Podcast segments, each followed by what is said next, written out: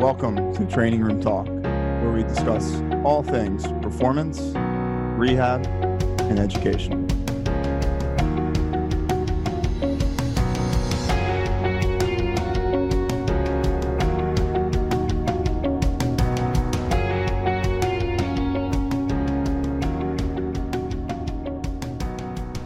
Welcome back to Training Room Talk.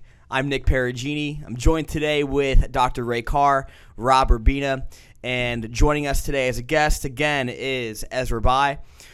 We are going to be talking about weighted balls today. Um, on last episode, we Ezra talked about his journey um, as a pitching coordinator here at MSI, talked about his time at Driveline Baseball and his application of some of the latest technology he uses as a pitching coach.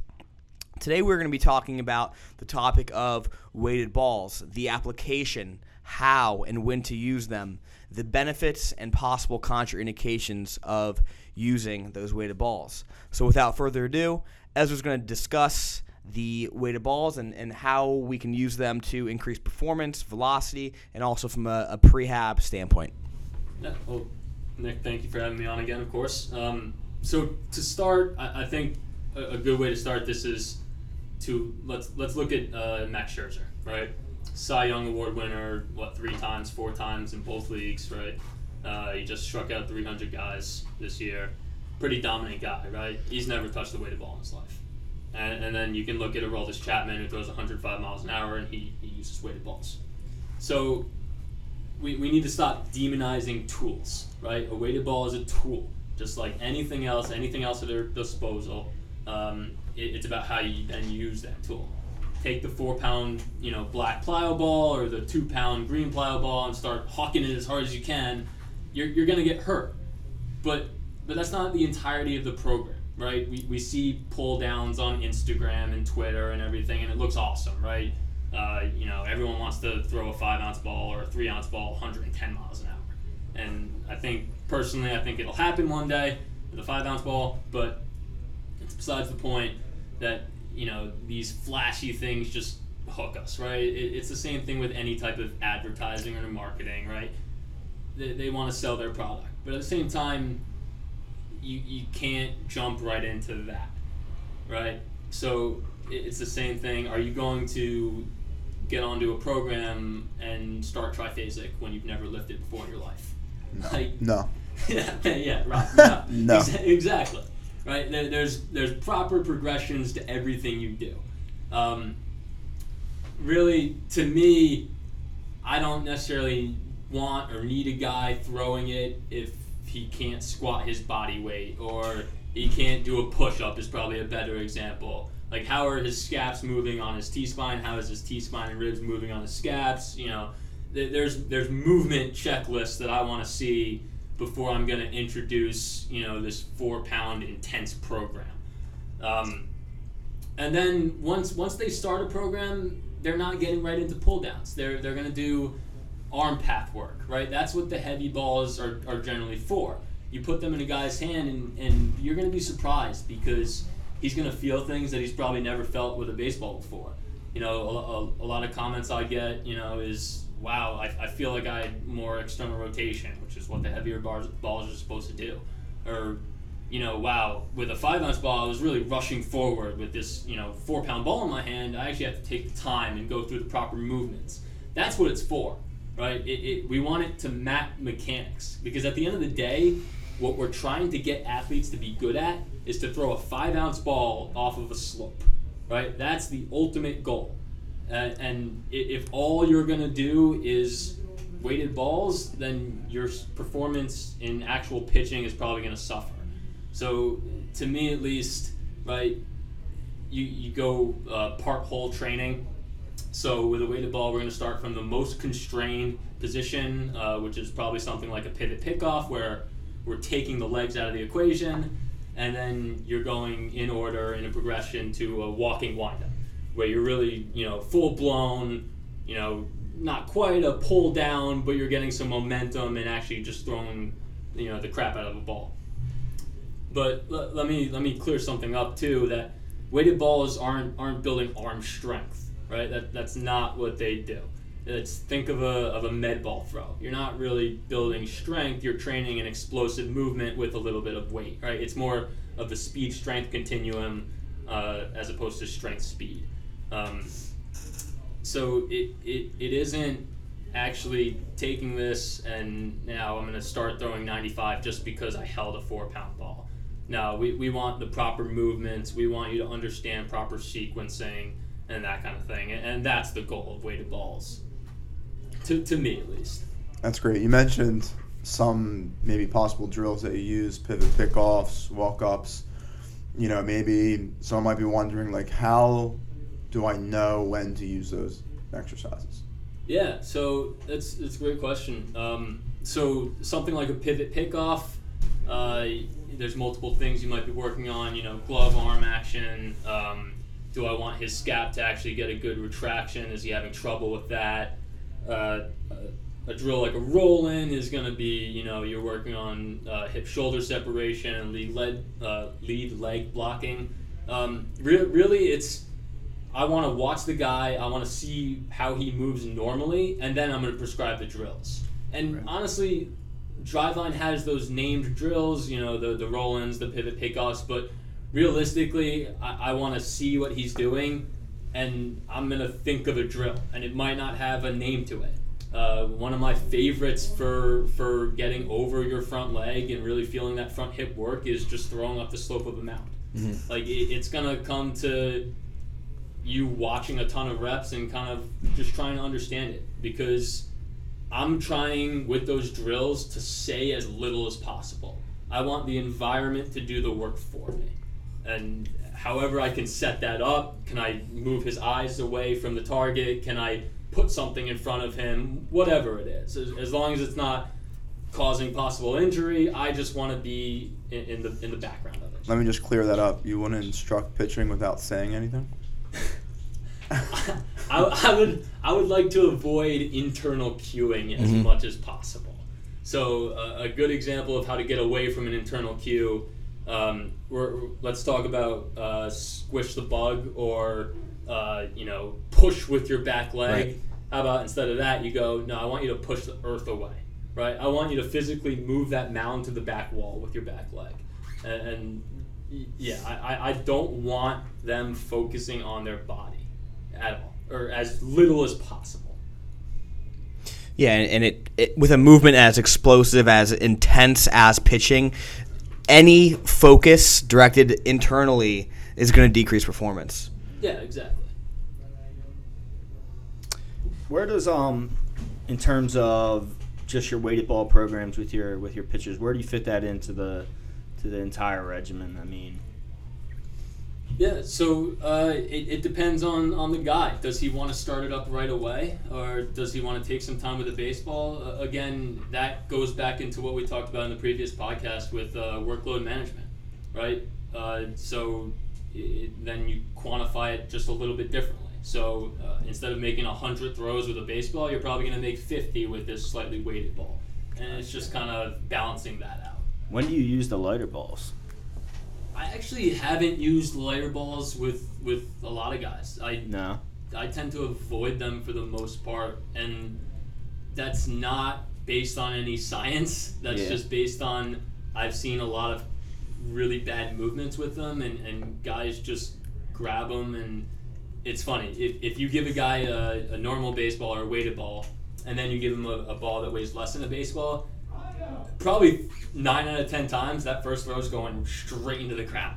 Is that a guy just point. yeah, and and so maybe from there, do you want him to kind of organize and understand and, and move faster with that lighter ball? Maybe.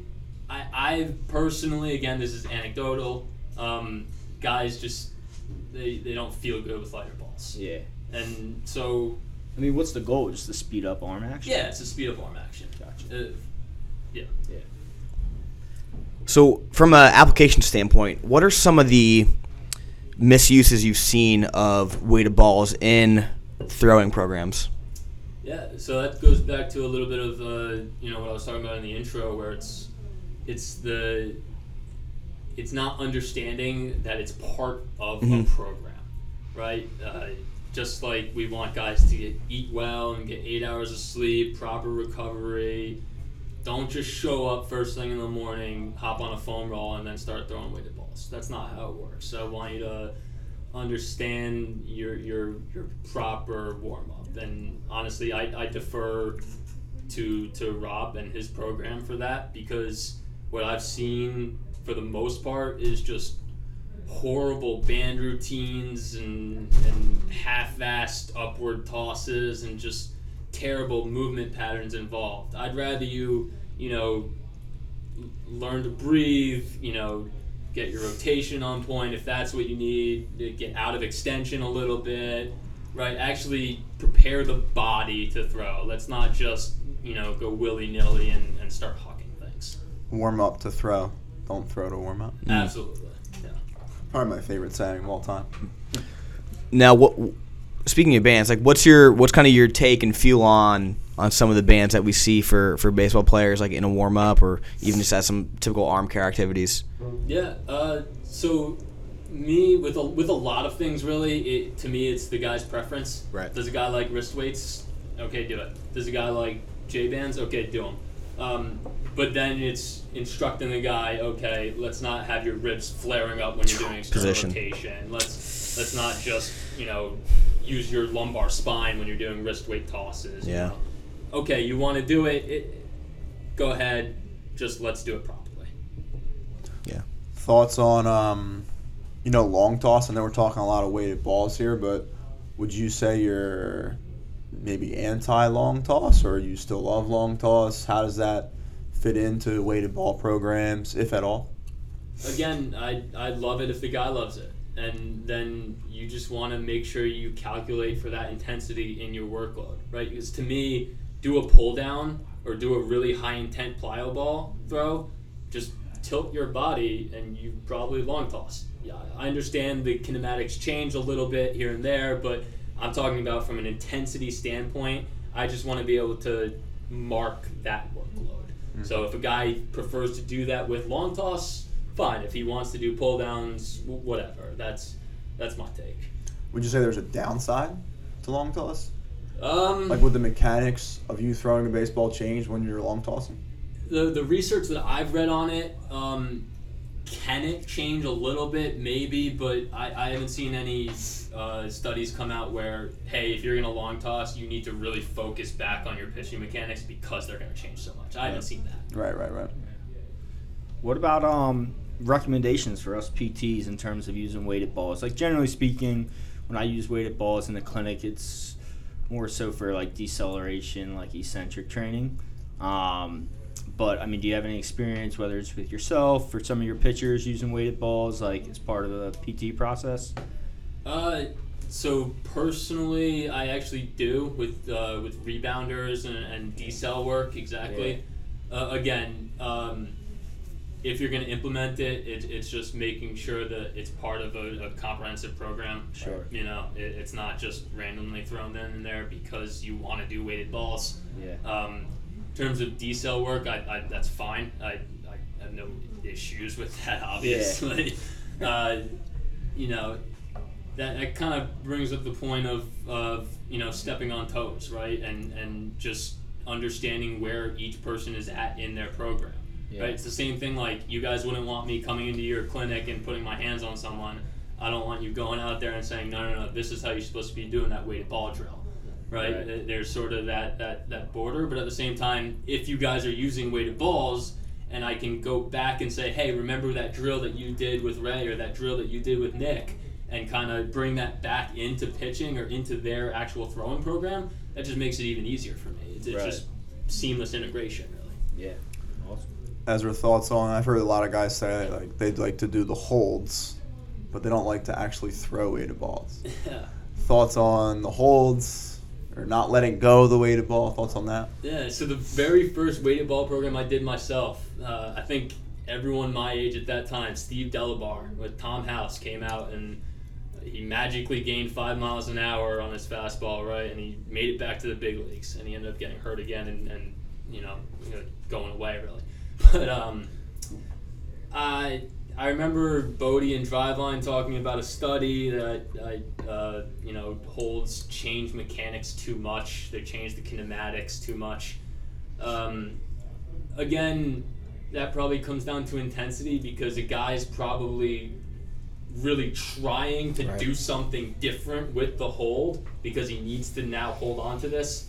I kind of liked um, the Florida Baseball Ranch came out with this thing. The, the I can't remember the name of it, but it's basically a sock that you put over your throwing arm, and it actually lets you release the ball into the sock, but then you're still working on decel because the sock's still attached to your hand. That's great. So I, I thought that was actually an interesting tool to kind of get the best of both worlds in that end. But in terms of pure holds, that's that's not going to be. I'm not writing that into my programs. Right. Gotcha. Great. Well, great stuff, Ezra. Thanks again for for coming on today uh, and sharing some insight onto you know weighted balls and the application and and uh, and uses of weighted balls. Um, we appreciate having you on. Yeah, thanks for having me. Until next time, guys. Thanks for tuning in.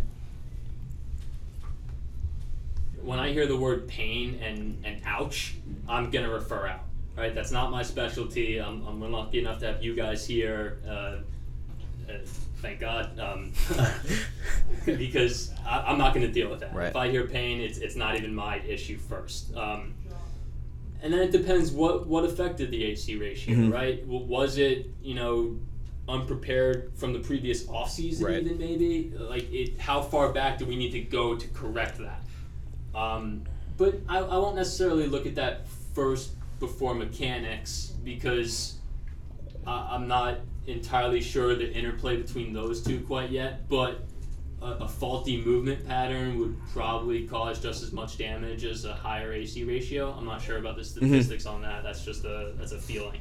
Um, so yeah, I- I mean, like like the four of us are probably so familiar with saying, but it depends. Right. Depends on the guy. Right. Yeah.